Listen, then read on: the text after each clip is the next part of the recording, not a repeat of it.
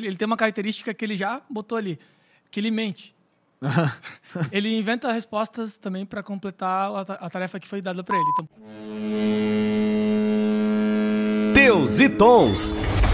Bom, sejam bem-vindos a mais um episódio de Teus e Tons, o podcast aí que visa simplificar a forma com que a gente debate comércio exterior no Brasil e no mundo. Para ti que já curte a nossa conversa, que entende já do nosso podcast e tal, já não esquece de compartilhar e curtir aí os nossos conteúdos, passe adiante, porque a nossa ideia é passar conhecimento aqui de todas as áreas. E hoje, inclusive, não tem nada a ver com o comércio exterior, cara. Hoje a nossa, o nosso papo é sobre inteligências artificiais, em especial o chat GPT. É, a gente quer entrar é, nessa gravação já lembrando que a data de hoje ele está na sua versão 3.5, chat GPT, e no plano free, e na versão 4.0, na versão paga. Então, se você estiver ouvindo isso aqui depois, não nos julgue por isso. Beleza? Para falar sobre isso, eu convidei algumas pessoas aqui que são especialistas, entusiastas, entendem bastante do assunto e vou pedir para vocês se apresentarem. Comece te apresentando aí, Eduardo, por gentileza. Meu nome é Eduardo Religari, eu sou neuropsicólogo, especialista em inteligência emocional e sou um grande entusiasta da área de tecnologia. Vai confrontar com a IA aqui agora. Eu vou, então. é. O, Quero ver. Vai ser um discurso aqui.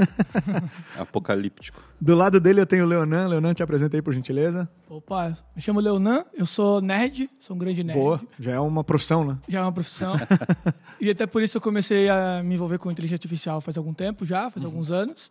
E aí, com a evolução dela no GPT-3, que já, era, já tem dois anos atrás, uhum. já foi possível fazer muita coisa. E agora, com o chat GPT ali em novembro, eu vi que tava, o negócio, o buraco estava ficando mais embaixo, a coisa ia mudar muito. Uhum. Eu tinha lido várias pesquisas já em dezembro, dizendo que ia impactar todos os mercados, que não, não existia nenhuma profissão na Terra que não seria impactada pelo chat GPT.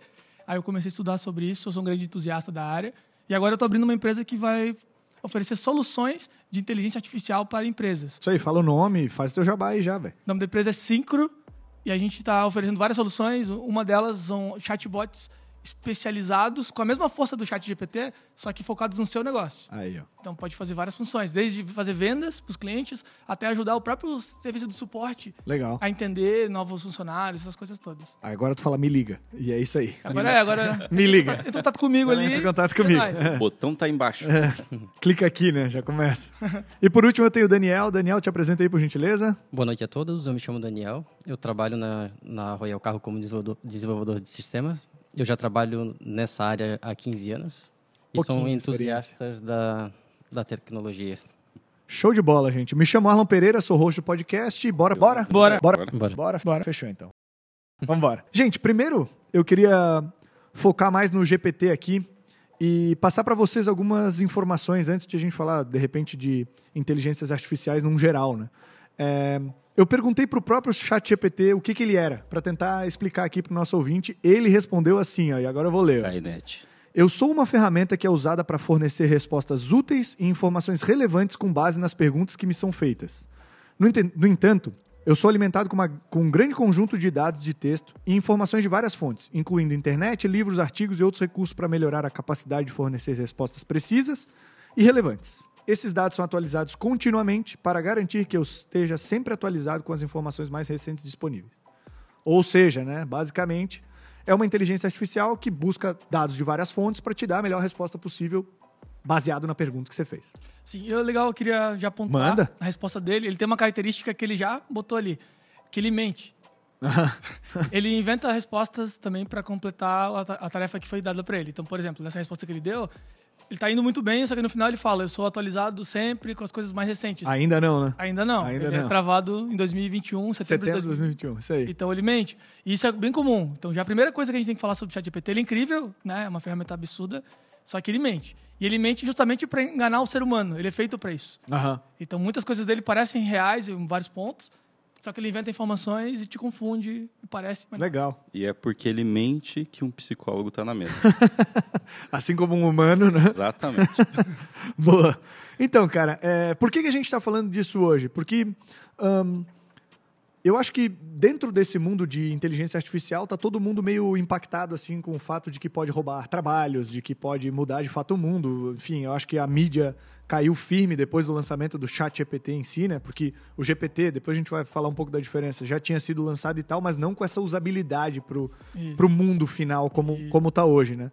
Então, Uh, nós já tivemos outros, outros lançamentos aí, enfim, de inteligências artificiais. Tem exemplos aqui, o bot da Microsoft que tinha sido lançado em 2016, nomeado de Tai. E aí, os usuários do Twitter que ensinaram a um bot uma linguagem racista. Teve bastante coisa que aconteceu aí no meio desse mundo é, de inteligência artificial. Mas o chat GPT veio que, de fato, acho que daí trouxe o leigo para dentro da conversa, né? Onde todo mundo teve acesso. E queria começar a nossa discussão já falando dessa ferramenta que é o ChatGPT em si, que é a mais popular hoje, perguntando como é que foi a experiência de vocês e quando vocês começaram a utilizar o ChatGPT. O que, que me mandam aí? Eu comecei a usar dia 2 de dezembro. Foi lançado dia 30 de, de novembro. Dia 2 de dezembro eu estava usando ela. E eu já conhecia algumas ferramentas baseadas em GPT. Uhum. Que, só para eu acho que legal de falar, para o mercado é muito legal pensar. Manda lá que o chat GPT ficou popular porque, por causa do design. Pela interface dele. A né? interface né? super simples, que é tipo Google, assim. Tem só um negócio, uma caixa de texto e é isso. Porque o, o Playground, o que eu quero usar do GPT e toda a API do GPT e tudo mais, ela é mais feita para programadores. Uhum. Então, ela é até mais completa do que o chat GPT, faz mais coisas diferentes, tu pode customizar mais as respostas, só que ela não é tão amigável. Uhum. E aí, quando o chat GPT veio com essa ideia amigável, e tanto é que a OpenAI nem imaginava o sucesso que ia dar. Claro. Porque para eles, pô, o GPT tá lançando lançado há dois anos, é um sucesso, tá indo. Só que o chat GPT veio e botou cinco, é... Dois, é, 100 milhões de usuários em dois meses, isso. em 60 dias. É isso aí. Bateu o recorde até do TikTok, o que é extremamente interessante. E aí, a minha primeira experiência com o chat GPT foi, eu entrei, é tudo em inglês o site, daí eu falei com ele, você pode, você entende português? Aí ele falou, sim, entendo português. Aí eu, opa, legal, porque as outras ferramentas, elas eram muito limitadas. Uhum. É, tipo, se tu for nas outras ferramentas de copy AI e outras uhum. ferramentas que tem... Que o mercado aí? Que o mercado, elas são muito limitadas a idiomas. E em português era ruim. E aí ele já falou bem em português.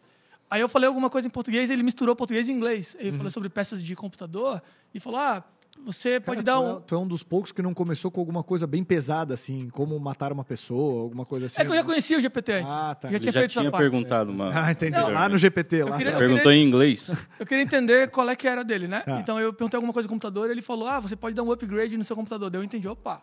Ele entendeu que upgrade é uma palavra em inglês, só que a gente usa no português. Uhum. Aí eu comecei, ah, temos um negócio interessante aqui. E o contexto, que vai conversando, ele vai sendo contextualizado. Então, aí, naquele momento, já entendi, ah, beleza, o mundo mudou a partir de hoje. Uhum. E aí eu vou estudar o máximo possível nisso, porque vai dar uma grande mudança no mundo. Uhum. E eu lembro que eu falei para todos os meus amigos e eles não deram bola, a maioria deles. Foda, né? Uhum. E para vocês, Dani, como é que foi? É, a minha experiência com ele, usando, por incrível que pareça, foi recente. Eu sempre li bastante a respeito, mas nunca entrei para procurar, até por um pouco dessa parte cética. Uhum. Pensei, ah, não, não vai ser algo tão incrível como todo mundo está dizendo. Acontece que quando eu entrei, a gente sempre tenta primeiro quebrar o sistema, né? uhum. sem sucesso até o momento. Claro.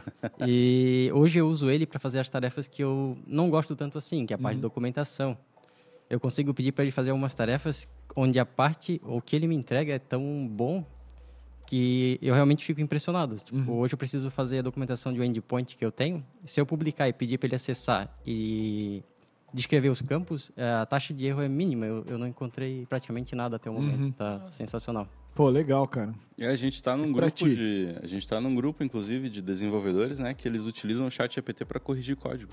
Sim. Boa. Eles corrigem código. Então, né, cara, ele faz, né, na minha opinião, bastante coisa aleatória, assim, né? Hoje eu tive um exemplo de um sócio meu que foi muito engraçado. Ele tá nessa jornada de emagrecimento e aí ele falou assim, cara, pô, eu vou escrever pro chat GPT o que eu quero, assim, eu quero uma tabela nutricional com os macronutrientes que eu tenho que comer entre proteínas, gorduras e carboidratos, é, me dando exemplos de quantas gramas eu tenho que comer de cada coisa, babá, considerando que eu não como legumes e que as receitas precisam ser fáceis e rápidas e não demorar menos de 20 minutos para fazer e eu quero isso numa tabela do Excel. Pô, o cara trouxe assim certinho, exato o que ele precisava num nível de facilidade absurdo, assim. Então é meio assustador quando tu pensa nisso, né? Só Mas... tem que tomar cuidado com o detalhe, que às vezes ele põe calorias erradas, então parece certo. Que ele engana a gente. Deixa o cara testar, cara. Mas uma Deixa outra ele coisa, engordar. Mas uma outra coisa interessante, mas uma coisa interessante é que se ele botasse assim, agora faz uma lista de compras do supermercado com essa, nessa, baseado nessa tabela. Ele faz. E separa por sessões do supermercado para mim. Ele separaria bonitinho sessões. Foda, né? O cara fazer. Isso é, isso é único, cara. Mas vamos lá. Eduardo, e aí? Como é que foi a tua primeira experiência? Você entrou lá e aí? É, então, eu sou entusiasta de tecnologia, já acompanhava também o desenvolvimento de algumas IAs, uhum. né? E o chat GPT ele apareceu para mim em diálogos do Leonan. É, e por isso que eu... Tava se incomodando num grupo, assim? Todos os grupos. Eu virei evangelizador quase, sabe? Porque eu já tinha visto a IA acontecendo e dando errado. Né? E até um pouco antes do GPT, saiu uma IA de parafraseamento. Sim, que foi uma coisa que assustou muito a gente, uhum. porque eu sou cientista da minha área. Uhum. Então eu escrevo cientificamente. Uhum. Eu leio, eu estudo e tal. E eu vi uma IA fazendo aquilo que algumas pessoas levam muito tempo para fazer em um curto espaço de tempo. Quando o Leonardo falou do chat GPT, eu falei, pô, preciso lá ver se essa ferramenta está fazendo isso também. Uhum. Né? Claro. E a ferramenta está fazendo isso também. Tipo, ela pega com uma facilidade enorme, ela consegue parafrasear muito daquilo que você vai produzir. O que, que acontece com isso? Por que, que eu fui ver esse processo? E aqui eu não sou nenhum demonizador da ferramenta, uhum. né? Pode Mas... ser também se tu quiser, tá? Fica à vontade. É, não, não, sem ser um dos cavaleiros do apocalipse é, aqui, né? Sensacionalismo. Vamos lá. Mas é, a ferramenta ela pega um conteúdo científico, por exemplo, de algum, algum autor uhum. específico ou não, e ela tem a capacidade de mudar aquele conteúdo e manter a mesma ideia. Uhum. Né? Então, o que acontece? Você facilita muito o meio de gerar informação científica. Sem parecer aspas, cópia. Sem parecer cópia, exatamente. Sem fazer plágio. Uhum. Ferramentas de detecção de plágio não conseguem acompanhar o chat GPT. Uhum. Inclusive, é uma das críticas éticas que estão acontecendo nesse momento com o chat, por isso que ele está sendo derrubado em alguns lugares, porque ele tem acesso a esses acervos de maneira indiscriminada. Uhum. Né? Então é igual a gente teve as, as polêmicas do Mid Journey, uhum. pegando ali o talento de alguns traços de, de artistas muito específicos, claro. né? A gente tem essa realidade também na minha área, que é na produção de conteúdo científico. Na escrita daí. Né? Exatamente. Né? Então uhum. eu fui lá para ver, pô, será que ela está fazendo, está fazendo? E realmente ela faz. E ela é muito inteligente. E o susto inicial foi grande? Então foi, foi. Nada, nada apocalíptico, como eu disse, claro. né? Na verdade, assim, é, é uma ferramenta nova. Ela está sendo idolatrada, ela está em cima de um pedestal. Talvez ela seja parte daquilo que a gente está imaginando, mas eu não acredito que ela tenha total potência como estão entregando. Uhum. Né? Eu lembro que a gente teve outras tecnologias assim que foram é, é, rompedoras daquilo que a gente tinha no, no modelo padrão de sociedade e o, o, as IAs são essa próxima virada uhum. de chave. Né? O problema é a maturidade que a gente tem para lidar com ela. Aí é zero. Aí é zero. É zero. Aí é zero. É zero, é zero. A gente está atropelando alguns fatores, né? E o meu momento aqui é para falar de, de sociedade, principalmente de comportamento. E a gente atropela alguns fatores que são maturacionais quando a gente fala de sociedade lidando com tecnologia. Uhum. E esse é um grande problema do chat, e talvez por isso que ele esteja caindo em algumas regiões. A gente teve uma corrida nesse começo para lidar com a disputa pelo espaço, que foi entre chat GPT, me corrija se eu estiver errado, o nosso técnico aqui, né, no, no, conteúdo, mas foi a disputa entre o espaço que o chat GPT gerou com a Google, uhum. e gerou uma grande briga ali, certo. inclusive ele foi é, absolvido ali pela Microsoft, talvez em alguma rixa, na Microsoft em querer um espaço que ela não estava exercendo há muito tempo, uhum. com o Edge, que é muito sofrido, uma dor muito sofrida da Microsoft, né? É uma ferida ali aberta. E eles estão entregando muita coisa de uma vez só. Eles estão entregando algo que a sociedade não sabe uhum. lidar, de fato. Que a sociedade não sabe usar. E eu digo isso, ah, beleza, é um susto pequeno para mim ali na parte científica, porque eu sei que ela não vai gerar um conteúdo novo, ela só vai reescrever um conteúdo. Claro. Então ela não está matando cientistas ela está só trazendo mais cientistas, pseudocientistas, né? Alguns claro. outros mentirosos que já estavam dentro do Instagram, por exemplo, falando de ciência e coisa lá, que na verdade não dominavam. Uhum. Né? Será que ela hum. mata que esses coaches de YouTube, assim, que falam as merdas que falam? Ah, eu, eu, eu, eu, eu, não quero ser politicamente incorreto, mas ela podia matar. Podia. Né? Só para saber. não, não quero não claro. quero mal dos coaches, mas se a claro, Midjourney e outras ferramentas quiserem, eu não tenho nada contra elas. Eu acho que no primeiro momento ela vai dar voz para esses mais ainda, porque eles vão poder Exatamente. gerar mais conteúdo. Exatamente. Só que temos um problema de uma mudança de paradigma. Eu acho que a gente diverge, diverge um pouquinho no pensamento que para mim e para algumas outras pessoas que eu acompanho, a inteligência artificial é muito maior do que a gente imagina que ela é. Uhum. Ela vai mudar mais a sociedade ainda do que a gente imagina que ela é. O pacto é muito maior em vários sentidos. Eu posso dizer alguns. Primeiro, esse lance da, da do, do, plágio, o que, que é, né? E para a sociedade. Claro. Vamos pensar como sociedade. Vamos pensar só como seres humanos que estão evoluindo a ciência. Se a gente puder compartilhar, eu descubro um negócio novo, aí o cara já da China lá, começa a escutar, aí o cara da na Inglaterra pega também, evolui, a ciência pode evoluir muito mais rápido. Claro.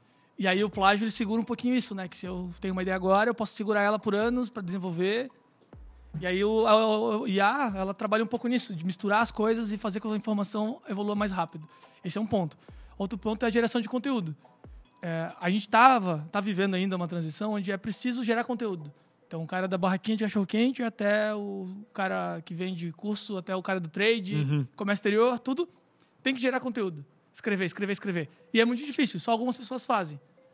Agora não. Agora tá fácil para todo mundo. Mas será que eh, uma das coisas que eu fico em dúvida é assim, tá? Eu já utilizei o chat GPT para escrever, por exemplo, post para blog.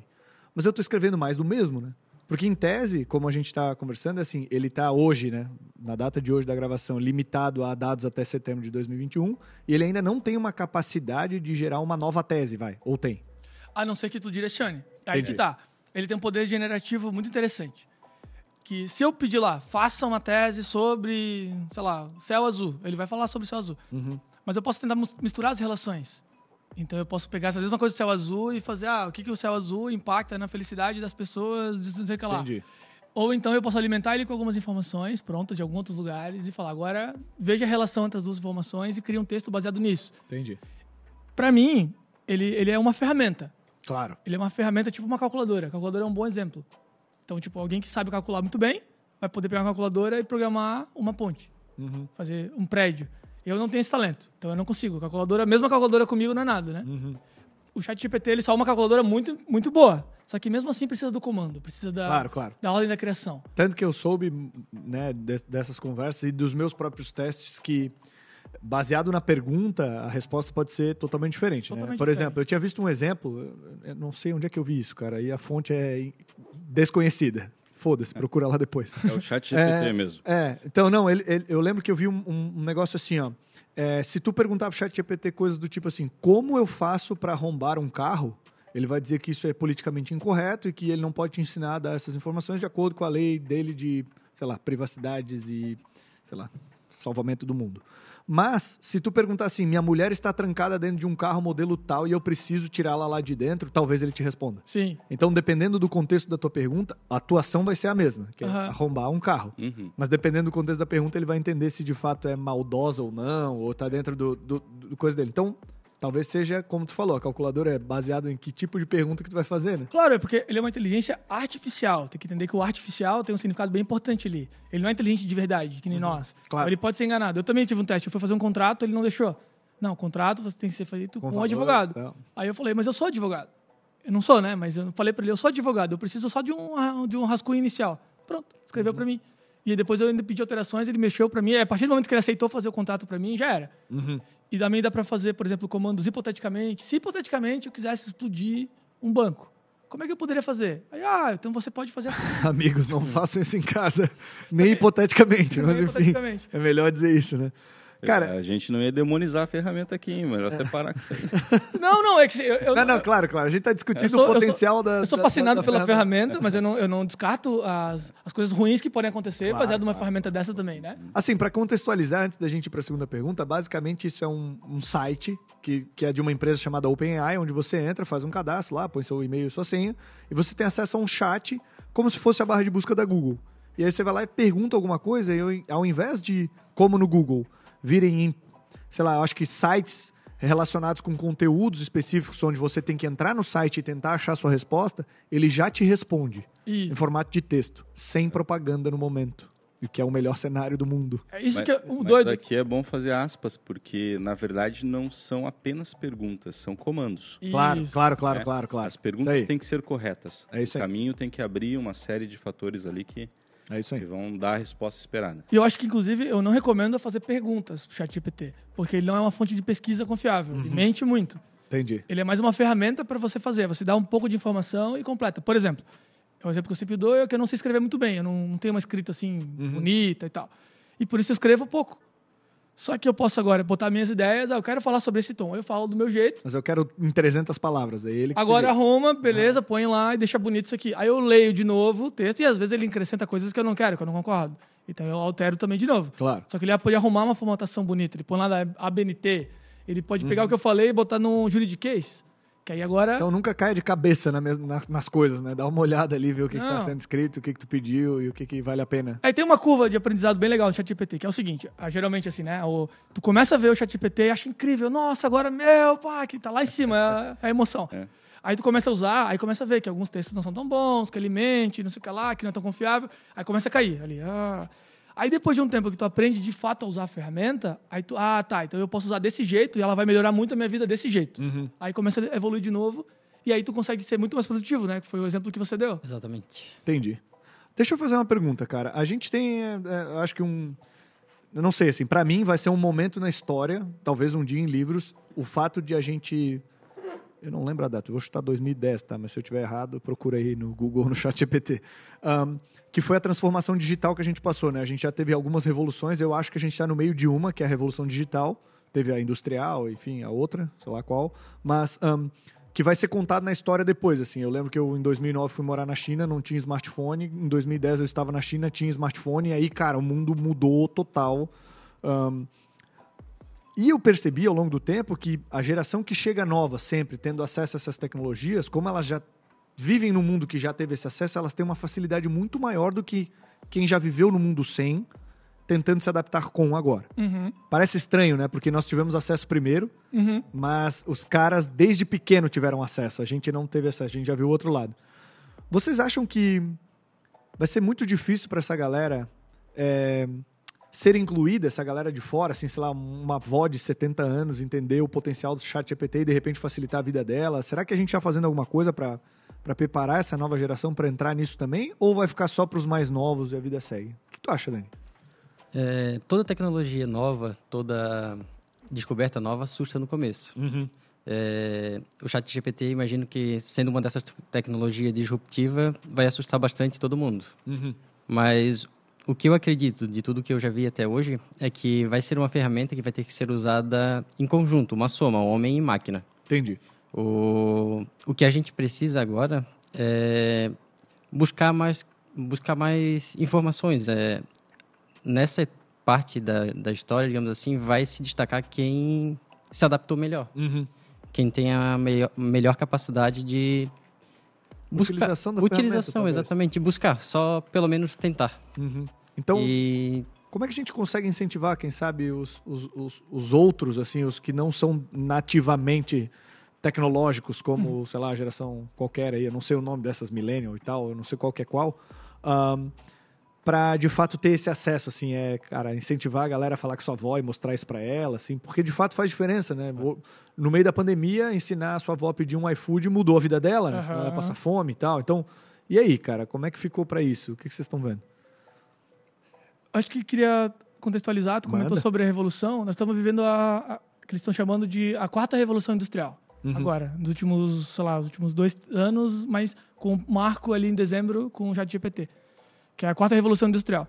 E, segundo Bill Gates e outros estudiosos, é a maior de todas e é mais importante, essa revolução é maior até, e mais rápida, vai acontecer em menos tempo, do que a invenção do computador, por exemplo. Entendi. Então ela vai ser tão marcante quanto a invenção do computador na época, para ter uma ideia, e a invenção da internet. A internet, por exemplo, tem menos, tem menos de 30 anos. Então a gente tem uns 20 e poucos anos, e ela já está na nossa vida, né? Esse programa, por exemplo, só existe claro, por causa da internet. Por causa da internet. Nós nos conhecemos todos por causa da internet, essas é coisas todas.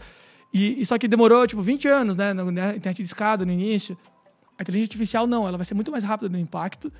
E eu acho que, primeiramente, o impacto das pessoas mais velhas vai ser através de aplicativos que elas não, elas não vão saber o que está acontecendo. Tipo, elas não vão necessariamente saber que é um chat GPT. Entendi. Mas o aplicativo tem uma inteligência artificial rodando para ajudá-la de alguma forma. Isso pode acontecer muito.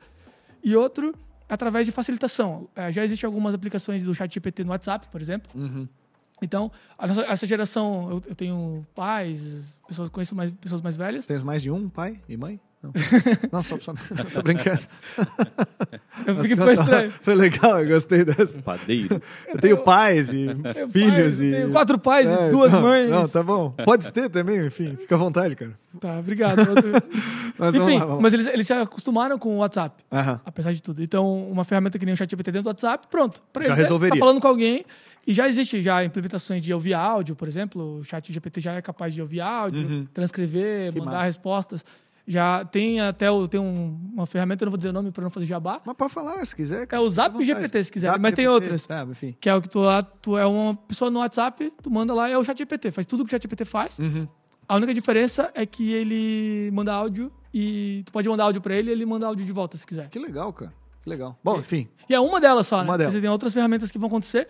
E provavelmente o iFood da vida vai integrar, outras ferramentas todas vão integrar. O Spotify vai ter o, uhum. o GPT deles lá envolvidos o Word, o Excel, o Outlook. O Bing, tá tudo. Tudo vai ter GPT. Todo Entendi. mundo vai ter GPT. O IQC? Não é da tua época. Isso aqui. Isso aqui. Isso aqui. Isso aqui. Não, não. É, é da tua é época. meu segundo. É. não, então, cara, ó. O que eu, o que eu, o que eu tava tentando enxergar disso é assim Talvez a mudança do chat GPT foi, foi grande pela interface, como a gente tinha conversado, né? A interface facilitou muito ser um chat uhum. e não tipo um modelo que tu tinha que talvez programar ou ser muito complexo para entrar. Óbvio que eles vão utilizar de repente para colocar acesso mais rápido e mais fácil para todo mundo. Às vezes até no próprio WhatsApp aí, como tu comentou, já que a geração tava ali, né? Tem um designer que eu li um livro bem legal, se eu não me engano, no, no nome do livro, o nome do livro é Originais contavam sobre pessoas que são de fato originais e fizeram alguma coisa que mudaram o mundo. E dentre eles tem um designer que foi o cara que fez o logo da Pepsi, da Shell e algumas outras logos, enfim, icônicas no mundo, que se eu não me engano era Robert Lowe ou alguma coisa Lowe. E ele tinha um conceito bem legal das inovações deles e do, e do design dele que chamava Maya, na época. Até por isso que eu botei o nome de uma das empresas que eu tenho de Maya, que é Most Advanced Yet Acceptable. Uhum. Ele dizia que tu tem que fazer alguma coisa nova que seja o suficientemente avançado, mas ainda aceitável nos moldes que temos hoje. Sim. Então, assim, tu não pode passar de cavalo para carro voador. Sim. Tu tem que transformar em carro, daí depois tem que pegar caronas com desconhecidos para depois ter carros autônomos, para depois o carro, sei lá, tá num trilho para depois voar. Porque senão as pessoas se assustam muito e negam. Sim. Né? Porque mudanças evolução e não revolução, né? Tem, tem essa frase, acho que é não deve ser clichê à toa, é porque de fato nas, revolu nas evoluções as pessoas se adaptam melhor do que nas revoluções de quebrar tudo e tal, normalmente dá bastante problema. Sim. E talvez com o chat GPT seja dessa mesma forma. Assim, eles fizeram mais avançado, mas ainda aceito, em formato de chat. Sim. Tentaram criar um robô andando na rua como... Muito assertivo o teu comentário. E é por isso, por essa falta de maturidade, que o chat GPT está sendo demonizado em algumas regiões uhum. e está caindo. Uhum. Pela falta de maturidade da sociedade. Isso é verdade, é. né? Até tu, tu tá usando esse exemplo porque agora, recentemente, na data que estamos gravando, foi, Caiu foi na Itália. bloqueado na Itália. Na né? Itália, o resto da Europa... Eu sei por que eu acho. Eu sei, eu quero falar. Sabe? Manda lá, manda lá. Vou falar do, do, tempo histórico. Assim. Começou a ficar lento o, o chat GPT por alguns dias, aí o histórico das conversas sumiu, ficou aquela coisa meio estranha. Aí ficou uns três, quatro dias eles resolveram. E ficou por aí. Aí depois foram investigar mais e descobriram que rolou uma invasão e rolou roubo de dados. A princípio, os dados foi mais alarme, alarme do que qualquer outra coisa, porque os dados que vazaram foram é, os títulos das conversas. Só. Os títulos, tá. Não, não vazou conversa. E, e ele da... faz sozinho, né? Se tu tá falando sobre, sei lá... Isso. Vazou os títulos da conversa e também vazou os e-mails dos cadastros. De alguns, algum, sei lá, cerca de 1% dos e-mails cadastrados vazaram também. Só que daí a mídia falou o quê? Vazaram dados! então, é algo preocupante, tipo, vazou uma parte da, dos dados, é muito preocupante, só que não vazou dado sensível. Nenhum dado sensível de verdade. Uhum. Só que mesmo assim, um, um, caiu as mídias e os políticos super preparados que a gente sabe que eles são, todos claro. em todos os países na Europa, por exemplo. Sempre estudados. Falaram, não, como assim? Vazou dado, vamos acabar. Aí cortaram na Itália. Eu estou participando de vários grupos internacionais de chat GPT, e o que eles estão fazendo lá? Usando VPN e continuando usando. Sim. Usando é, a API. Eu, eu li até também... foi uma coisa que eu levantei num grupo de desenvolvedores. É, tipo, primeiro, eles não caiu por causa da jaqueta do Papa? Não foi isso? Não, não, nada a ver. Foi a jaqueta do Papa? Isso aí é sensacionalismo também, nada a ver. Não, pior que não é. foi isso. O que, eu, o que eu ouvi falar também é porque o governo italiano e as pessoas que lá regulam é, não conseguiram entender do chat GPT da onde ele pega a fonte dele, né? Porque é, ele fala assim, eu, abertamente, eu, eu, é, que é brinco, de mas é... das, nananá, só que tá ferindo a LGPD, que no caso lá é outro nome, né? Enfim, enfim. Na verdade, ah. tem, um bom, tem um bom princípio. É, esse tipo de, de contingência. Ele não é. Ele não, não age em um mau princípio. Na verdade, o tipo de comunicação ali é de, de poderes, né? A gente tem ali um poder se exercendo, um uhum. poder até tomando espaço midiático, claro. né, para estar tá aparecendo. Mas a ideia de querer algo mais ético. Ah, isso é né? Isso não é. Não, a gente não pode descartar essa possibilidade. Até, até é legal tu entrar nesse assunto, porque eu queria ver a opinião de vocês numa coisa assim, cara. Deveria ser regulado por alguém esse, esse movimento, né? Eu, eu, a gente está falando do chat GPT porque, em tese, ele é o que mais está aqui na mídia aparecendo, é o que mais agora uhum. tem como 100 milhões de usuários em dois meses, né? Batendo recordes de Instagram, TikTok, etc.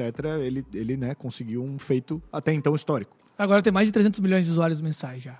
Então, cara, pô, nós temos 7 bi ou 8 bi de pessoas no mundo, 300 milhões já estão utilizando, já é bastante coisa. Então, vocês acham que deveria ser regulado por alguém? Deveria ter alguma lei para algum alcance? Porque, assim, eu não sei se há limites para essa ferramenta no meio da nossa conversa, assim, né? Sabe? Está só começando uhum. e já programa, faz tabela, resolve texto, usa sinônimo, responde coisa, uh, automatiza coisa, analisa sentimento, escreve tese. Cara, o que, que, vocês acham assim? Vocês acham que tem que ser regulado?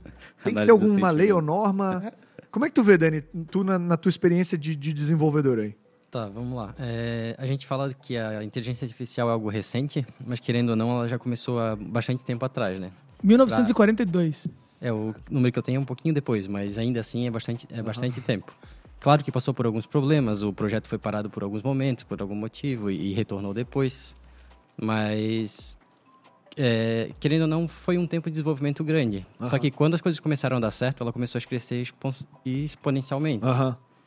E acho que é isso que, que assusta um pouco. O limite, eu particularmente ainda não sei. Eu acredito que muitas pessoas ainda não saibam. Uhum. Nem eles sabem, nem a OpenAI sabe. É algo muito... O poder é gigante. Claro que isso precisa de muitas máquinas, muita coisa para processar. Eles têm acesso hoje a essas máquinas, então... É... Não consigo ver o limite dela. E referente à parte de regulamentação, eu acredito que pode ter sim, só que o que me preocupa sempre é o avanço da tecnologia. Talvez, dependendo da regulamentação, é, todo esse crescimento em pouco tempo seja pausado de um jeito que fique inviável e ela pare mais por mais alguns anos antes de começar a evoluir novamente. Entendi. Essa é preocupação. Entendi. Para responder a pergunta, eu vou falar sobre a história do carro. Quando os carros surgiram, carro motor a combustão, eles não tinham regulamentação nenhuma. Uhum. Então qualquer um podia construir carro. Uhum. Então tinha carro de todo tipo, tinha carro que explodia, tinha carro que, sei lá, perdia o controle, as rodas caíam, crianças podiam dirigir, então rolou muita morte. rolou muito atropelamento, rolou muita coisa acontecendo através dos carros. E aí eles tiveram que regulamentar. Claro. E ainda bem que regulamentaram, porque aí agora tem as vias, começaram a ver. Tem um, todo uma segurança. Né? Uma formatação de carro. Então tu compra um carro, tu sabe que por mais que pode dar defeito, ok, mas eles não estão. Não, é, não é normal um carro explodir do nada porque tem uma regulamentação. Todo carro é obrigado a dar ré, ter retrovisor e N coisas que... Cinto de segurança, segurança, airbag, né? vai tendo uma regulamentação que ajuda a gente. Então, eu acho que é necessário ter uma regulamentação.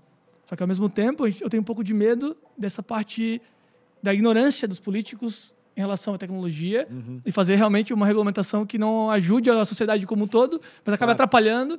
Ou, sei lá, alguém que é de um país que acontece isso, né? Na China, por exemplo, eles baniram o chat GPT faz tempo, uhum. porque é americano. Uhum. Então eles têm o deles lá que eles estão desenvolvendo. Uhum. Então tem essa coisa de países brigar, guerras políticas e tal. Ah, não, a briga vai ser de poder bem forte com a IA, né? Eu imagino. A guerra das IAs é um, é um tema realmente, assim, a, a, Google perdeu mais de 100 milhões de dólares em valor de mercado em dezembro do ano passado. Assim, ó, Eduardo, eu queria te passar uma coisa. Tu tava falando sobre a gente demonizar o chat GPT, mas ele tá demonizando os políticos aqui nos comentários dele, né? O Leonardo, não sei se tu já percebeu isso. Assim, ele não tá feliz com os caras, entendeu? E com o que eles estão tentando regular, né? Mas enfim. O um, que, que tu acha, Eduardo, disso? Tu vê que deveria ser regulamentado por esse ponto de vista que tu tem aí mais humano, mais dessa área de neuropsicologia, enfim? Eu acho que os pontos levantados aqui foram muito interessantes, principalmente os que você trouxe. Uhum quando a gente fala de inclusão ali, de ter os, os mais velhos e tal, até aqui eu vou remeter alguma coisa mais rápida e prática para não ficar uhum. enchendo vocês de, de conteúdo, né? Manda lá. Mas o conhecimento ele também é escalável. Uhum. Né? O uhum. conhecimento ele vem e outra camada vem, e outra camada vem, e é por isso que muitas vezes os mais velhos não conseguem assimilar. E tal como o Leon disse, eles vêm como uma ferramenta que faz aquela funcionalidade, mas não sabe que aquela ferramenta foi criada de tal maneira, uhum. como é que ela funciona, e muito mais percalços disso, né? E o problema é que a gente tem é, essa falta de maturidade escalada nas entidades que o Leonan trouxe também. Claro. Que é o fator político. Claro. Porque a gente tem, no pano de fundo do fator político, o capital. Uhum. E o capital fala muito alto. O capital berra muito, muito claro. grande. E é onde o Daniel também trouxe, tipo, ah, será que vão frear essa ferramenta a ponto dela ficar inoperante e tal? Eu não acredito. Eu não acredito. Falando assim de sociedade. A gente abriu aqui uma porta que ela nunca mais vai ser fechada. Uma caixa de Pandora, né? né? Não, não fecha mais. Não tem mais como fechar. Isso é uma discussão até filosófica, às vezes acontece em, em umas rodas que eu participo. Uhum. Ela não tem mais como voltar atrás. Porque é bem a realidade que o Leonan trouxe. Tipo, ah, fecharam lá, criaram o VPN e eu lancei isso aí dentro do grupo lá para ver com os desenvolvedores e falei, pô, e se eles fecham em todos os cantos? Cara, cria-se uma Deep ah, Web, cria-se um ambiente, porque a ferramenta faz trabalho. A ferramenta trabalha, a ferramenta age. Ela é uma ferramenta que fornece uma riqueza que ela é imensurável. Será que ela não vai trazer. É, tipo assim, a gente fala de algumas consequências, né? A que mais a mídia fala é sobre perda de empregos e tal. E acho, eu acho que essa pouco importa, assim, no fim das contas, né? Eu vou falar de um modo grosseiro, eu espero que não me entendam mal, mas é assim, ó. Toda a tecnologia nova que veio trouxe também novas oportunidades, né? Então, assim, não é porque a gente saiu da máquina de revelar filme para máquina digital que não abriu-se novas oportunidades. Sim, Fecha sim. a porta, abre janela, abre porta, abre. Sim. Né? Então, o mundo vai evoluindo, cara. Não, a gente não vai fazer a mesma coisa por muito tempo. Antes podia talvez mas aqui, ter... Mas aqui tu tem um fator perigoso. Aqui tu tem um fator perigoso a analisar, que é que... dentro da analogia que o Leandro trouxe.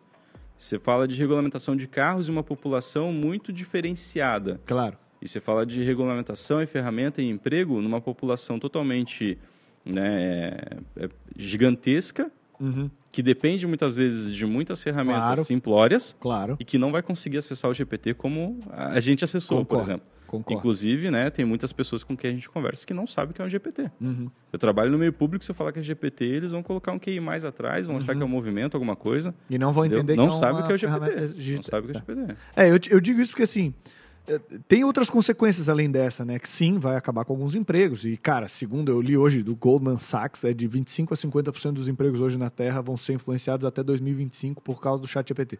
Cara, 2025 é aqui, cara? Tá ali? Sim. Agora? Sim. Então, só que em contrapartida eu vejo outras, outras coisas, assim. Por exemplo, a capacidade do humano de pensar, né? Porque agora a gente tá com preguiça de qualquer coisa. Qualquer coisa que tu faz, tu pega e põe lá no chat GPT, assim. Eu preciso escrever uma dedicatória num livro aqui que eu comprei novo pro Leonamba. Não, mas daí você tá me convidando a conversar. É. Então, tu acha, tu acha que tu acha que vai bater nessa tecla assim, a galera vai ficar pre com preguiça de pensar ou qualquer outro Eu vou trazer um dado para vocês bem impactante, tá? Manda tá? lá. Que talvez até vocês não saibam, mas eu vou explorar aqui. Será que dá para fazer aquela pausa no podcast do João Kleber, assim, falar que para, vai, ser para, no, para. É, vai ser no próximo tal, já que ele vai dar uma. Manda lá, e aí? Ano passado foi o primeiro ano em que a humanidade retrocedeu no score de inteligência geral.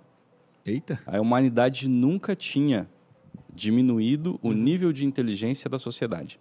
E agora, por esse foi score... o primeiro Foi o primeiro ano. Tá? A culpa é do GPT?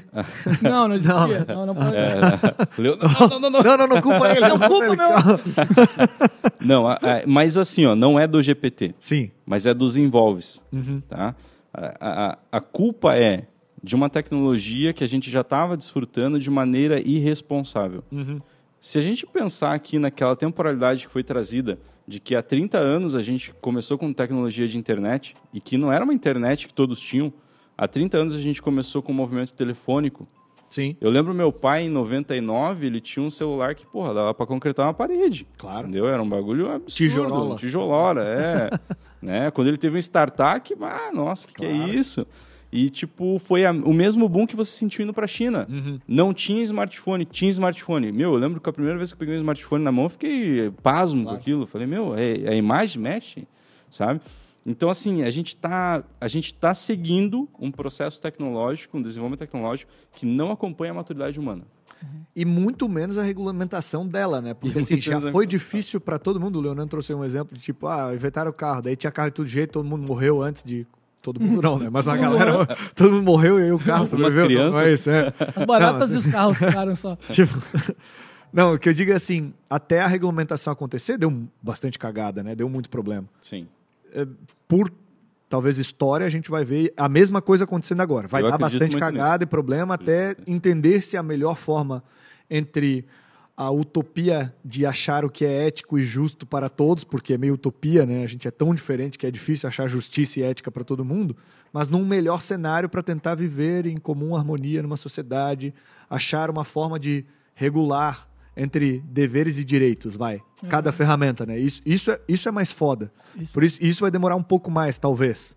Mas é, é legal participar, né? Não sei se para vocês, mas para mim, eu, eu, gosto de participar desse movimento, assim, de ter acesso desde o começo do que está acontecendo e ver essa transformação. Isso Obviamente, né, apesar de que na primeira vez que você tem acesso ao chat GPT, eu acho que 90% das pessoas querem fazer alguma merda, perguntar alguma coisa, quebrar o sistema, tentar fazer assim, como eu te engano, sei lá, alguma coisa. Querem ser uh, ameaçado por isso. Mas, mas, no geral, a galera vai usar de, realmente como uma ferramenta, como a gente usou todas as outras, desde o martelo, sei lá, para ajudar no nosso dia a dia, facilitar e tal. Eu ainda acredito na, nas pessoas, no geral, assim, vamos chamar assim. Um, mas o problema nesse ponto é que é muito rápido. Esse é o problema. Claro. É que é muito rápido.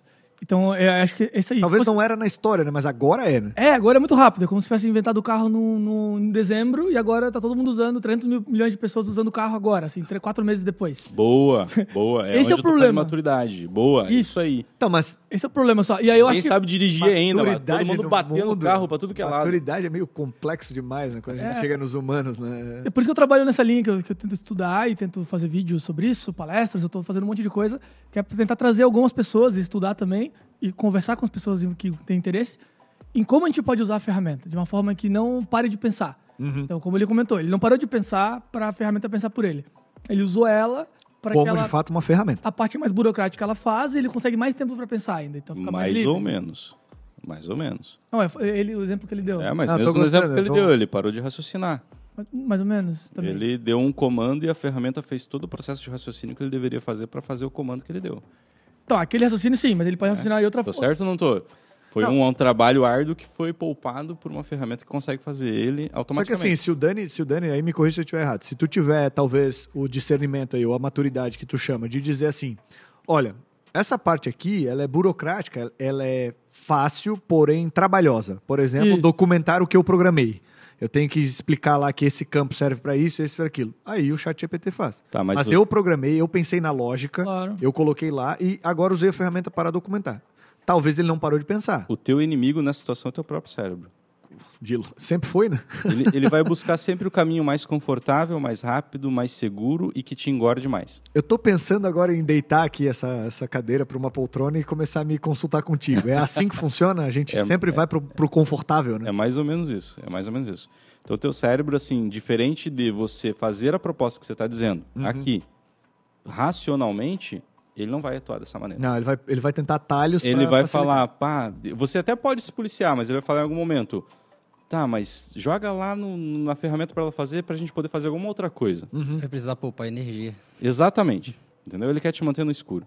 Legal, isso aí até tem. eu, eu, li um livro bem legal que chama Sapiens, que é a uhum. história Sapiens, da humanidade. Bom. Ele fala muito disso, cara, de tipo como o nosso cérebro leva a gente a achar o que é confortável, o que vai de fato salvar energia porque a gente não sabe quando a gente vai consumir energia novamente, tem que guardar para caçar ou colher. É bem, bem legal, assim, o livro, acho que vale, vale É por isso que a gente precisa exercitar a, o senso crítico também, para poder ler as informações. Que tem o caminho que não para ali, né? Ele não mandou o chat GPT fazer coisa para ele e parou, acabou. Não, ele tem que ler o código, botar, implementar, ver se está certo, corrigir eventuais erros se dá, tem que saber o que ele está fazendo no código, para o caminho. Que, eh, que o chat GPT ele não vai fazer o código inteiro e implementar dentro de um sistema todo. Ele vai fazer só um trechinho. Uhum. Tu tem que copiar e saber onde botar ele e saber onde é que tá depois. Tanto que ele tem limitações nisso, né? Eu gosto muito disso e odeio isso ao mesmo tempo. É uma, uma luta interna minha. Que é assim, ele não escreve um livro para ti. Por enquanto. Tu pode botar assim, escreva um livro para mim. Ele, ele, não vai escrever. Agora, se tu botar um capítulo e nananã, ele vai escrevendo. Talvez seja uma trava de segurança, cara. Também, mas processamento também. É? é. Ah, tá. Eu, é eu, eu senti, eu, eu senti mais como uma trava de segurança. Pode ser processamento, claro, apesar de eles estarem provavelmente nas nuvens das maiores empresas aí da Amazon, da Microsoft, da, sei lá, qualquer coisa. Microsoft. É, da, é compraram os meninos bem carinho para isso. Mas uh, o que eu quero dizer é assim, eu senti mais como uma trava de segurança. É assim, ó, cara, vai virar uma zona. Se o cara puder escrever um livro, aí o cara vai começar a postar um monte, daí o cara vai poder fazer qualquer e qualquer coisa sem limitações logo agora que estamos aprendendo, é a primeira interface de, de inteligência artificial que todos nós leigos temos acesso, sabe? Uhum. Diferente do que ele falou ali de antes, os programadores.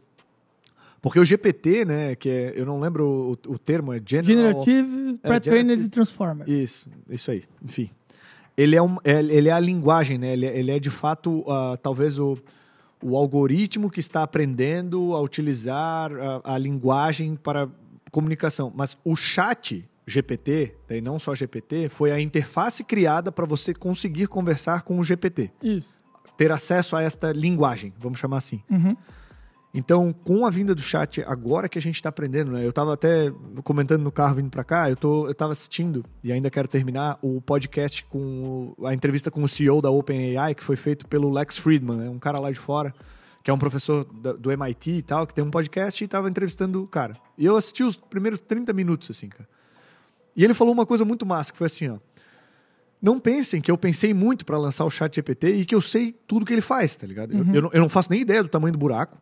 Um, mas uma das coisas na tecnologia que é legal, e tem um termo para isso que eu não sei o nome, talvez vocês saibam, eu não sei, é lança como está agora e recebe feedback dos usuários, porque tem tanta gente criativa no mundo que lá dentro do escritório a gente não consegue simular tudo que poderia claro. ser ou não ser feito. Aí ele falou: eu lancei, cara. a gente fez todos os testes possíveis e imagináveis, achou, agora está pronto lançamos, cara. Os primeiros que entraram já deram uns insights pros caras pensando assim, caralho, estão usando a ferramenta de um nível que eu, eu não fazia nem ideia que seria uhum, utilizado. Uhum. E tem um negócio na tecnologia que é assim, né? Recebe feedback dos usuários já rodando, assim. Sim. Não sei sabe, como é que chama, tem uma sabe sigla quem que fez isso? Não.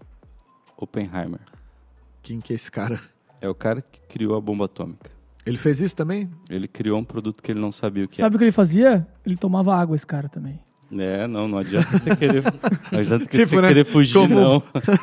Por Como ele fez isso? É, eles desenvolveram, na verdade ele pegou a, a o código, o código não, a equação, né, uhum. do Einstein, uhum. adaptou e criou a frição, né, e criou ali o produto radioativo e criou ali a bomba de hidrogênio. Mas ele não sabia que era bomba de hidrogênio. Ele só criou um produto. Entendi. Na guerra, ela foi criada com o código dele com a equação dele. Entendi. E mais tarde ele se desculpa com a humanidade, falando, né, eu não sabia que era aquilo ali e tal, blá, blá, blá, mas ele cria ali o movimento da bomba atômica Aí tu vê que da mesma maneira tu... como foi criado. Talvez tu planejou uma coisa e foi utilizado de uma forma. É... Eu não estou dizendo que ela é bomba atômica, não, Claro, claro. Calma. Mas eu vou continuar. É que Mas a OpenAI, ela é perigosa. A OpenAI ela tem uma no, no, DNA da empresa isso. Então eles lançaram um chat GPT com um monte de erro mesmo e era isso. Até no site tinha a primeira mensagem que tu recebia era, né? Dá informações erradas, tá limitado. Tá escrito cuidado. lá até agora. Isso, Tá sim. escrito lá. Tu tá lá, tu entra no site e já vê, ah, vai estar tá erradas as informações. Não confia nela. Só que daí eles começaram a ver umas coisas, que a galera começou a fazer extensões pro Chrome, botando mais funções dentro do, do chat GPT. E aí a galera deu um jeito de fazer lá, inclusive o próprio chat GPT pode criar essas extensões. Uhum. Eu acho que eles também não previam isso. O que eles fizeram? Anunciaram? Eles anunciaram que agora eles vão abrir uma API para as pessoas criarem plugins internamente no chat GPT. Uhum. Só que Aí tem outras coisas muito interessantes, que agora é terrível também, pode ser, que eles criaram essa API, que é, o ChatGPT vai aprender o que aquele plugin faz. Então, por exemplo, se eu criar um iFood lá e botar um plugin do iFood dentro do ChatGPT, o ChatGPT vai aprender a vender comida. Uhum. E aí, por exemplo, tem outra API lá, que é outra inteligência artificial, que é muito boa em matemática, porque o ChatGPT é horrível em matemática, ele erra contas muito básicas. Mas aí ele vai implementar esse outro plugin que é bom em matemática. Aí ele vai aprender. Vai aprender matemática com o tempo. E já tem alguns testes, já tem até usuários, dá para fazer. A gente mesmo pode fazer esses testes. Uhum. Principalmente no GPT-4, que ele é muito melhor nesse sentido. Dela aprende sozinha. Então, às vezes, tu pode pedir, faça um texto sobre tal coisa. Faz o texto. Aí tu pede, agora corrige o seu próprio texto. Ela vai olhar o texto que ela acabou de criar e vai melhorá-lo. Uhum. Ou seja, tu não precisa nem mandar ela melhorar mais. Ela já está se auto-aperfeiçoando. Eita. Isso é um negócio muito louco, que é incrível, é fascinante, mas também é perigoso. Então nós estamos nesse momento. Cara, eu tenho muita pergunta para fazer nesse assunto. Eu acho que a gente vai ter que fazer a versão 2, mas vamos lá, eu vou tentando aos poucos aqui, a gente chegando lá, né? É, uma das coisas que é, tenho aqui é que além do chat GPT, teve outras inteligências artificiais criadas, né? Ou enfim, estão começando a ser comercializadas ganhando notoriedade, como aconteceu agora com o Mid Journey, né? Uhum. Uh, vocês já utilizaram essas outras? O que, que a gente pode ter aí de ferramentas além do Chat GPT e Mid Journey que pode mudar a vida que vocês sabem aí? Até porque a gente teve ali, a gente estava debatendo antes, teve no Mid Journey criado um papa com uma jaqueta de parece de bolinha lá, não sei o que. É então, é sobre isso aí é interessante. Isso aí é interessante. Que tem um, no Reddit tem um, sub sobre o Mid Journey e eu participo dele. Eu vi o cara, o dia que o cara postou o, do, do papo, eu tava lá, eu tava uhum. online, eu vi. Porque a gente posta, também eu, eu sou usuário do Midjourney, a gente posta coisas nesse, nesse sub, uhum. e é normal, o cara não quis enganar ninguém. Tem vários. Ele tem... só quis dizer, ó, consegui criar isso aqui e ficou legal. É, tem vários do Biden, tem Trump Sim. e o Biden se beijando, tem, tipo, sei lá, tem. o... Cara, tem muita loucura, sabe? Claro. De, todo, todo, tipo tem, tá rolando lá. E era mais um desses. alguém pegou a imagem de lá, que era de um lugar onde é de imagens de inteligência artificiais, e publicou como real. E aí o interessante é, é tão real mesmo que as pessoas acreditaram. Uhum. Então a inteligência artificial gerou uma imagem, mas várias outras, é, tem vários exemplos, de imagem muito realista. E aí, depois, um outro cara daí ele fez, aí por má fé, aí ele pegou uma imagem do Trump sendo preso uhum. e botou num, num sub de política, uhum. falando, olha só, os protestos, o Trump foi preso. E aí, automaticamente, como ele é uma figura pública gigante, virou uma polêmica absurda e descobriram que ele fez fake news e esse cara foi banido. Legal. E aí, a notícia. Mas aí o que eu não gosto muito são dos jornalistas. que jornalistas pegaram e falaram assim: agora o Mid Journey parou de ter o plano free por causa da polêmica com. E que não tem muita vez. Tem a ver, mas não por esse motivo, foi o contrário. Eu, eu acompanho, eu tô no Mid Journey, acompanho todos os fóruns deles lá. Como ficou muito famoso o Mid Journey, do nada, muita gente começou a fazer o plano free para testar. Então teve um excesso de usuários no plano free. Claro. No plano free. Não foi, não foi que eles estavam perdendo usuários nem nada. Sim. Então, tipo, teve um excesso de popularidade, muita gente começou. E aí o plano free, ele acaba, tu cadastra e-mail, ele acaba, ele tem, tu tem falar, faz 30 imagens, acaba. Uhum. E aí começou muita gente a fazer essas 30 imagens, aí... Muda o e-mail. Muda o e-mail. E começaram a ver que tava o mesmo IP, fazendo imagens muitas e tal. Então eles falaram, não, vamos segurar o plano de contingência também, segura agora só quem pagar tem acesso. Claro. E mesmo assim, se entrar muita gente no plano pago de nada, do nada, talvez os servidores deles também não dê conta. Entendi. E eu tava online também, eu sempre acompanho, tipo, começou a ficar ruim, o Mid Journey começou a ficar lento, aí a polêmica vai vir uma polêmica por aí. Uhum. O chat GPT é a mesma coisa, se começou a dar ruim, relaxa que alguma atualização vai vir, Sim. ou deu alguma polêmica, algum país bloqueou. É, até para você que quer ficar informado aí dessas imagens, procura aí o Papa Francisco de jaqueta e o Trump sendo preso no, no Google que você vai ver, essa imagem é fake news, foi gerada por inteligência artificial, mas foi utilizada de forma errada. Até eu tinha visto uma outra do... Ah, tu vai botar aí no, na tela? Vê se dá pra gente ver aqui, por favor. Vamos ver aqui, para quem tá assistindo no YouTube aí, ó. Aqui está o Trump brigando realista. com os policiais. Muito Olha realista. como é realista e parece que ele de fato está fazendo isso. Tem até ele na cadeia ali, gostei. é, a gente tem ali do Papa Francisco, Robson, por favor. Aí, ó, o Papa com um jaquetão estilo Kanye West. Clica na, um imagem, clica na imagem pra ela ficar grande. Clica, na, né, clica aí, por favor. Vamos ver se. Eu acho que ali, ó. Ali no canto ali, ó. Essa Bonitão de jaqueta, papal. Enfim. É, esse aí que foi gerado e tal. É, teve uma outra que eu vi até que era o Macron, que está passando por bastante problema lá na França, tentando colocar uh, novo, novas leis da, da aposentadoria, um, participando do próprio movimento contra ele. tipo assim, ele está lá no meio protestando contra ele. Tipo, é insano, né? Mas enfim. É... Para política isso vai ser muito. Ah, cara. Muito e assim, um dos medos da, da, da, dessas inteligências artificiais, em tese, é essa geração de fake news brutal, né? Porque é real, cara. É real. O Papa tá de jaqueta ali, pelo uhum. menos nos meus olhos. Então. E o medo é que ela compete com a mídia tradicional, né? Criar mentiras. Claro. É, gente, é um grande problema. Quem mente mais? A mídia tradicional fica putíssima com esse tipo de coisa. Né? É. Tipo, ela, ela faz. Inclusive é legal isso porque a gente tem outra virada de chave aqui. Que o movimento de massa ele, ele sai do poder capital nesse momento e começa a trabalhar com a virada de pessoas ignorantes. Uhum. De pessoas claro. que não pesquisam, de pessoas que não vêm, claro. de pessoas que acreditam que o Trump estava sendo preso e geram toda uma comoção, um movimento. Claro. E daí vem uma mídia. Muda a bolsa, a bolsa é, de valores teve oscilação. Já oscilou, sabe. é verdade. a, gente, a, gente, já tem alguns escândalos desses, assim, de manipulação de, com tecnologia, né? A gente viu, por, por exemplo, há uns anos atrás, muita coisa daquela Cambridge Analytica que, te, que teve lá do Facebook, que deu problema porque mudou eleições em lugares. Ele, teve que pagar, inclusive, né? Então, ele só que o pagar. problema é que agora não é mais indiretamente, né? É real, né? Você é consegue ver. Uma outra coisa era um poder de influência, agora é. Eu, é nos meus assim, olhos, estou né? vendo uma foto do Papa com a jaqueta do Kanye West. E, é e depois de ser visto, não, não pode ser desvisto. É, é, meio, é difícil, né, cara? Inclusive o Papa. Enfim, acho que até a gente conseguiu comentar um pouco assim dos prós e contras de como a gente vai mudar essa, essa, essa interação com tecnologia, porque no fim das contas é assim, tu fica incerto do que acreditar, é. mas ao mesmo tempo te eu acho que te desdobra um potencial ferrado, assim, porque tudo aquilo que tu gostaria de fazer tem uma ferramenta animal para te ajudar, né? E que de repente pode desbloquear o teu criativo. Isso. O teu, pô, cara, eu sempre quis fazer isso, nunca uhum. achei alguém, ou não tenho dinheiro para, pô, tem uma ferramenta que de repente me ajuda. Pode. Depende como os humanos vão usar, normalmente eles usam para o modo destrutivo, mas, né, temos esperança de que possa Lem ser uma. Lembrando que ela é uma ferramenta de inteligência humana, uhum. Boa. Ela é baseada no que a gente é. E é por isso que eu acho que ela é um pouco perigosa. Uhum, entendi. Porque tu acha que a gente é perigoso, em tese? A, a gente né? é terrível, né? A gente é terrível. Eu lembro, eu lembro que eu jogava Super Trunfo, vocês lembram daquele joguinho? Claro. E daí eu comprei um dos animais mais. Uh, como é que era? Os animais mais perigosos do mundo, uma coisa assim. Daí, tipo assim, tinha o tubarão, o tigre, a zebra, uma borboleta. E o animal que tinha, assim, o instinto matador número 10, que era o máximo, era um humano. Era nós. tipo assim, 9 era o tubarão, sei lá, 10 era o humano. Então, Os humanos venceram. Dá pra ver que a coisa tava feia, né? Mas sobre os geradores de imagem, tem uma coisa muito interessante da Adobe. A Adobe lançou um dela também, que é o Adobe Firefly, saiu semana passada. Desse dia que a gente tá gravando, né? Uhum. E o que eles fizeram? É, as imagens deles só vão ser baseadas no banco de imagens deles. Uhum. Legal. Adobe Stock. Boa. E Boa. aí a ideia deles, por enquanto não está funcionando ainda, mas eles querem, eles prometeram que eles vão remunerar os artistas que foram usados como referência nas imagens gerais. Legal. Criaram um novo mercado. Legal. Mas é meio, é meio... Animal. Criaram um novo mercado. Dá vontade, dá vontade de criar aonde, materiais lá. Porque aonde agora... saiu o dinheiro, entra dinheiro em outra ponta. Sim, aí a Adobe fez isso, aí começaram a ter um movimento. Depois que a Adobe anunciou isso, virou óbvio antes disso de começar, claro, ninguém tinha pensado. Claro, claro, claro. Daí a Nvidia também, a Nvidia que ela geralmente só faz... Placas de vídeo? Placas de vídeo, que ela inclusive é a placa de vídeo principal usada nas IAs no momento. Uhum. Os servidores da Microsoft todos usam Nvidia. Uhum. E eles ah, começaram... Fanboy. Eles começaram a fazer softwares agora também. Vários uhum. softwares bem diferentes.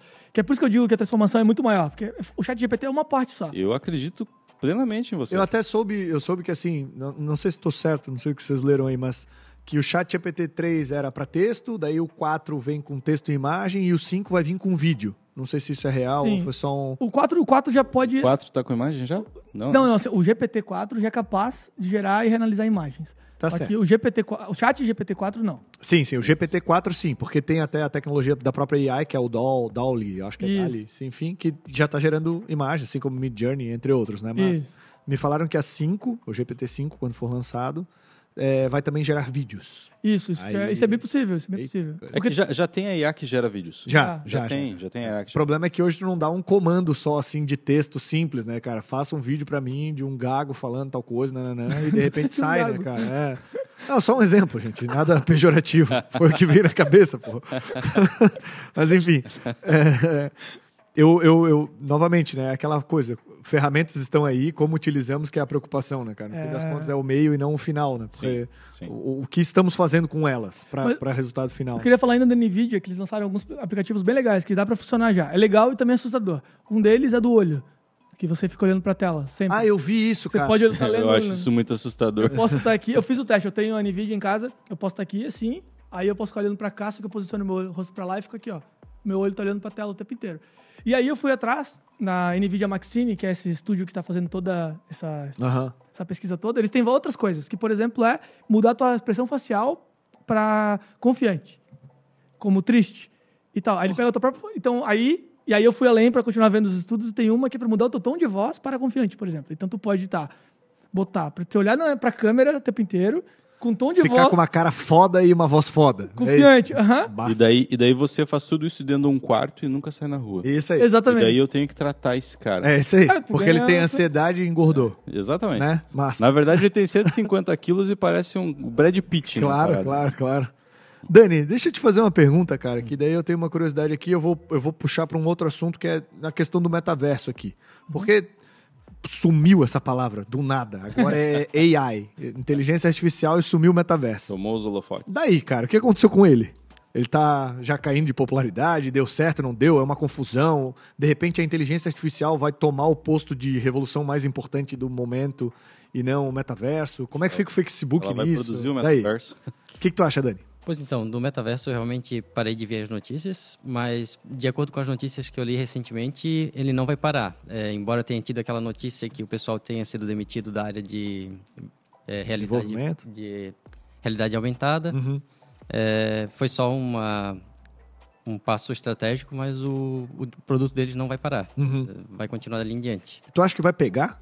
Tu acha que assim a galera vai comprar essa ou tipo os holofotes foram para outro lugar e vida que segue? É, é que, opinião. Tá, é que opinião, a minha opinião eu sempre achei que não daria certo. Uhum. Uh, na minha opinião, a gente está criando algo que já existe. É só estar tá pegando o mundo que a gente já tem aqui e colocando ele de uma interface diferente. Uhum. Que no caso é diferente da ChatGPT. A gente está criando algo que ninguém conhece. Uhum.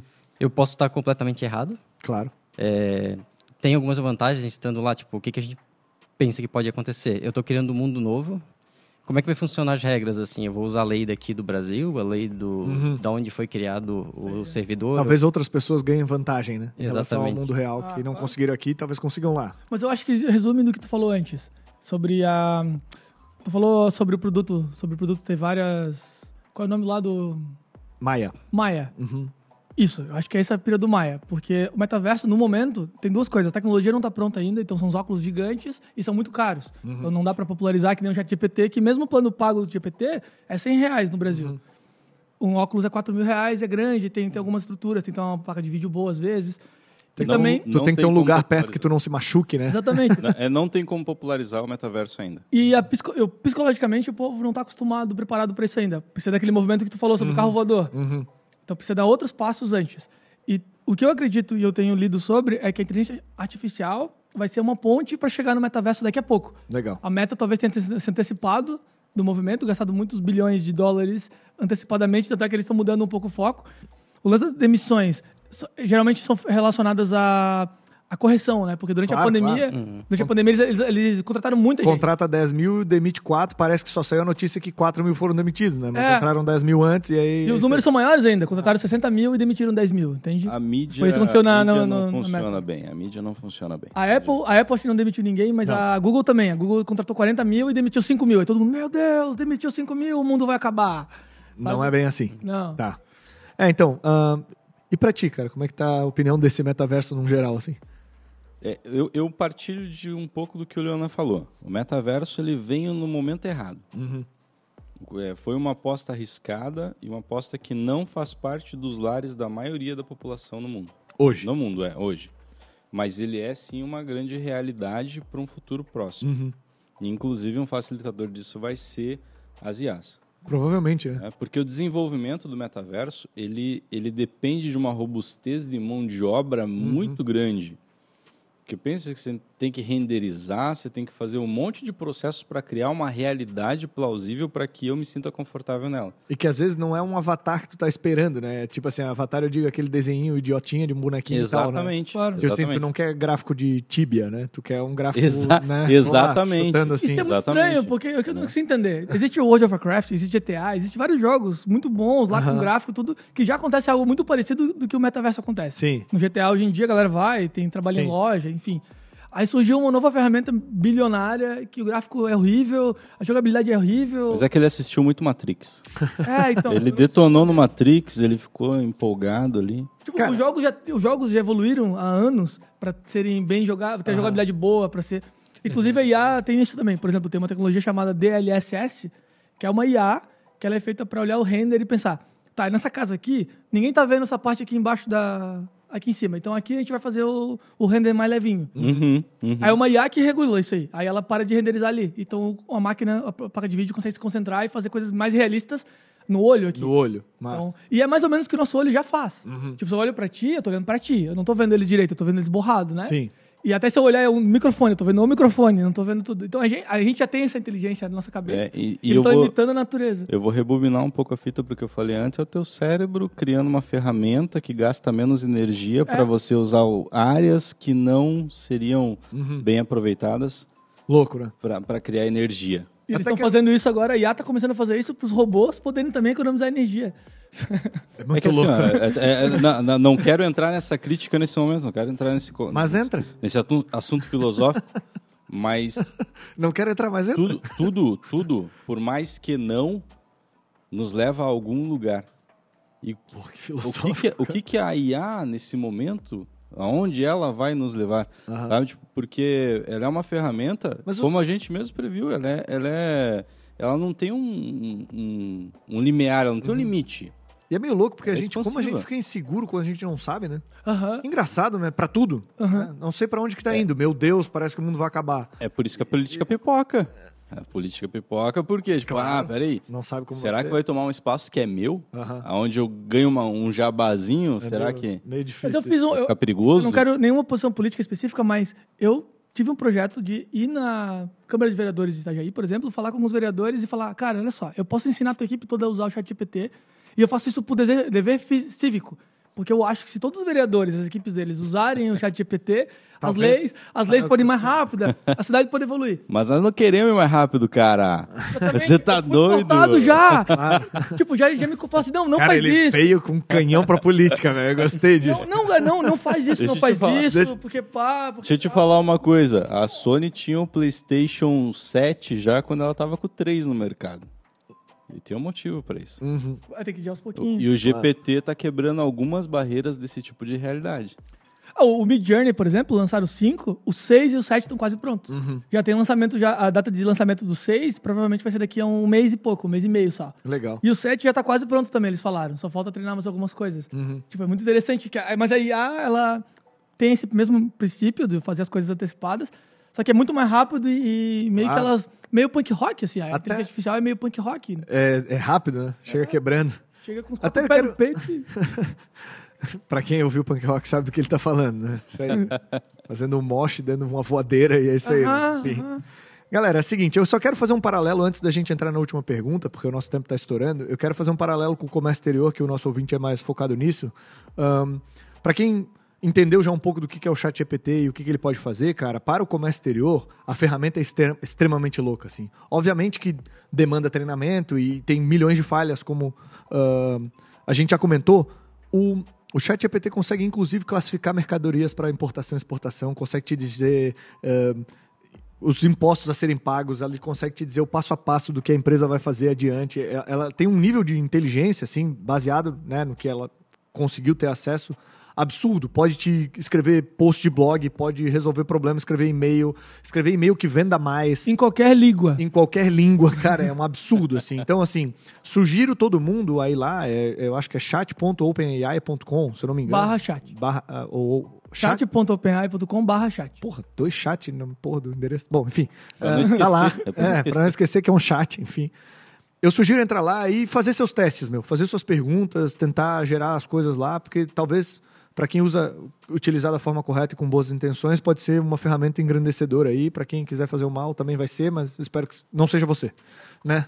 Enfim, acho legal uh, levar isso em consideração porque realmente tem bastante conhecimento lá. Fiz alguns testes, coloquei assim: quero importar parafuso, qual é a NCM que eu deveria uh, cadastrar e qual o imposto que eu deveria pagar. E ele responde claramente: se a NCM é tal, o imposto tem que pagar é tal. Mas sugiro você dar uma olhada lá no documento específico para isso, né? Não, falar com um despachante aduaneiro.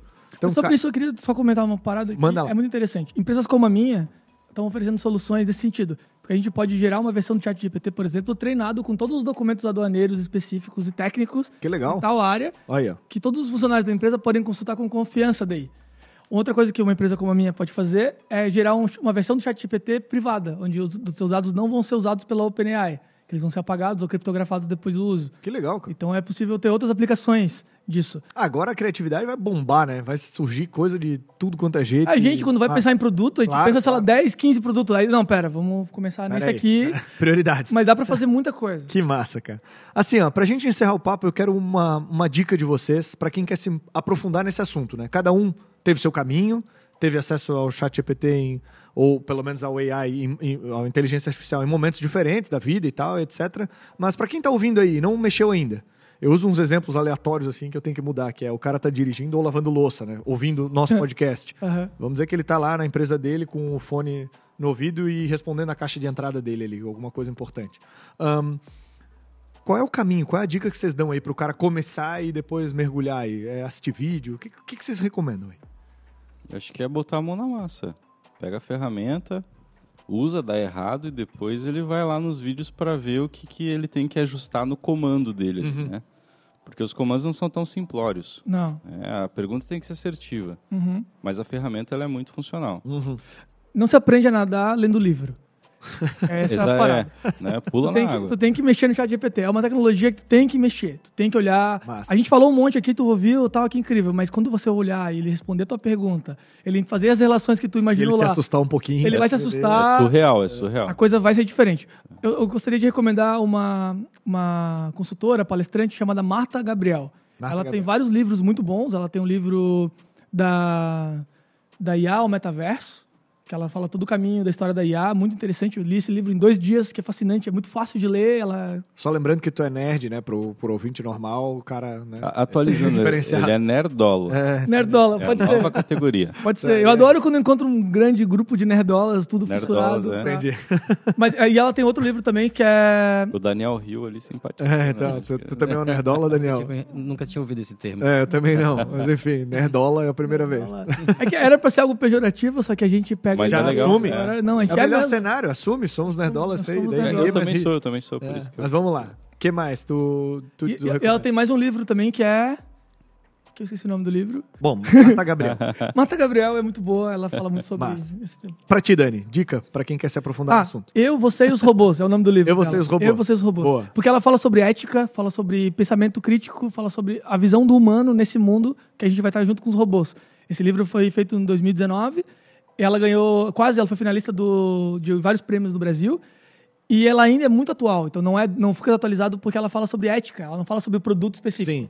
Ela fala sobre como nós devemos, podemos nos comportar, ela dá várias dicas e caminhos, ideias de pensamento para esse novo momento que a gente está vivendo histórico. Massa. É, complementando o que foi dito, a gente pode tem que começar pelo começo. A gente vai tentar, vai errar. E vamos pelo mais simples. É, não vai ter uma bala de prata para resolver todos os problemas. Talvez se o, Open, o, o, chat. o chat GPT não resolver meu problema, deve ter alguma outra ferramenta que resolva. Uhum. E vamos tentando, errando. E uma hora vai dar certo. Vai.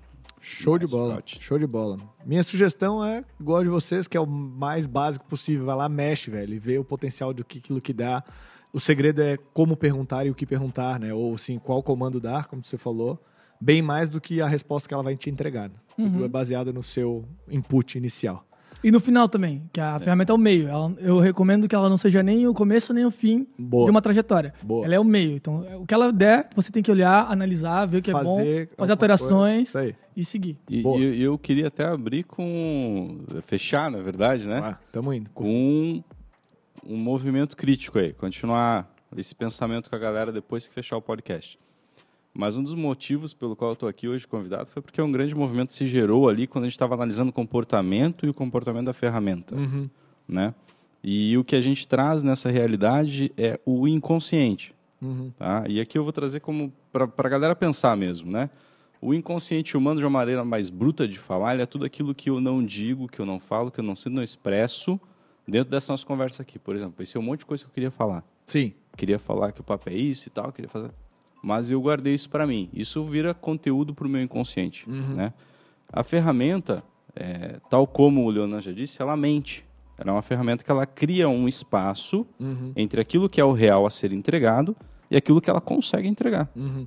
E mais do que isso, ela cria contingência de conteúdo. Uhum. Então, assim, de uma maneira muito simplificada, ela cria de maneira grotesca aquilo que a gente chama de movimento inconsciente. E ela cria ali naquele movimento mais ou menos dela aquilo que seria algum tipo de racionalidade. Certo. Além do que seria um IA, tá? E aqui não é teoria da conspiração, mas talvez daqui a alguns mas, anos... Mas talvez esse, te, te levar esse, a crer que há é, racionalidade exatamente, mais a, talvez do que seja. De maneira muito bruta, de maneira muito simplificada, uhum. porque também ela não tem os recursos fisiológicos para ser isso que a gente pensa. Ela não vai ser uma Skynet, uhum. porque ela não tem acesso ao processador quântico da Google. E o que eu pensei, até, até é legal tu falar isso, né? vou me estender, não podia, mas enfim... Um, o que o cara, o que o CEO da OpenAI falou ali naqueles 30 minutos que eu assisti, que ainda falta duas horas de podcast, então ele pode mentir tudo depois e dizer que foi uma farsa o que ele falou, e eu não assisti todo, é que assim, ó, ele é um processamento de linguagem, ela não está de fato entendendo o que ela está falando, não, ela não. está juntando palavras baseado numa grande quantidade de texto que ela leu. Ela não sabe que ela está te dizendo para arrombar um carro ou nanana, ela está escrevendo. Isso. Então há uma diferença entre compreensão e escrita e, e reprodução, vamos chamar assim, Red de, flag palavras. Aqui. É. Red flag aqui. Ah. O teu inconsciente é isso. Ah, boa. Então, Mas aí, que a gente precisava tomar um pouco de cuidado, assim. Quando a gente fala que o, o, o chat GPT mente, é, não é necessariamente um defeito. Porque quando a gente, quando, se a gente for ver como funcionou a, a primeira parte de inteligência artificial, o primeiro teste foi colocar uma pessoa numa máquina, uma máquina em outro lugar, e uma terceira pessoa conversando. A ideia é que ele conseguisse enganar essa pessoa para todo mundo acreditar que é uma máquina, uhum, que é uma uhum, pessoa, aliás. Uhum. São duas pessoa. pessoas conversando com ela. Uhum. Então, esse fato dela mentir e a gente até não conseguir identificar. identificar é um avanço de acordo com o que foi planejado, digamos. Que assim. legal. Ensinou ela a fazer uma coisa que a gente faça. É. O, o teste de Turing já está obsoleto já. Que a maioria dos chatbots comuns que a gente conhece já passam no teste de Turing tranquilamente. Uhum. E, na, e, na, na, e na OAB. Na OAB, em vários. Não, o GPT-4 ele passou em vários testes na mais difíceis. da barra do, dos Estados Unidos lá do, da Os mais difíceis, os mais difíceis, é. ele passou entre os 10 primeiros. Louco, né? Enfim, vamos ver o que, que vai dar. Gente, nosso tempo expirou, então quero finalizar aqui o podcast agradecendo vocês. Obrigado pela discussão. Acho que temos que falar mais, né? Porque a cada dois minutos tem uma atualização daquelas do chamar o Nelson Rubens e dizer que é bombástico, o cara muda tudo toda hora. Muda tudo. Mas quero agradecer, obrigado aí por dividir o conhecimento e as ideias com a gente. Para quem uh, acompanhou até aqui, também quero agradecer. Quero pedir para vocês curtirem as nossas redes sociais, passar lá no, no YouTube, no Spotify, curtir, seguir, enfim, faz aí aquele trabalho de fortalecimento aí da marca para a gente conseguir levar mais conteúdo aí para frente. Lembrando que a gente está no YouTube agora e também no Spotify em vídeo, então você vai ver as nossas cabeças, caras, expressões e não estamos usando ainda inteligência artificial para ficar olhando para a câmera, né? A gente está olhando para o outro. Nem avatar também. Ainda não, não tem avatar, avatar. É, não, não, somos diferentes do que somos aqui, mas uh, curte lá e, e acompanha por lá, beleza? Até a próxima, valeu e tchau!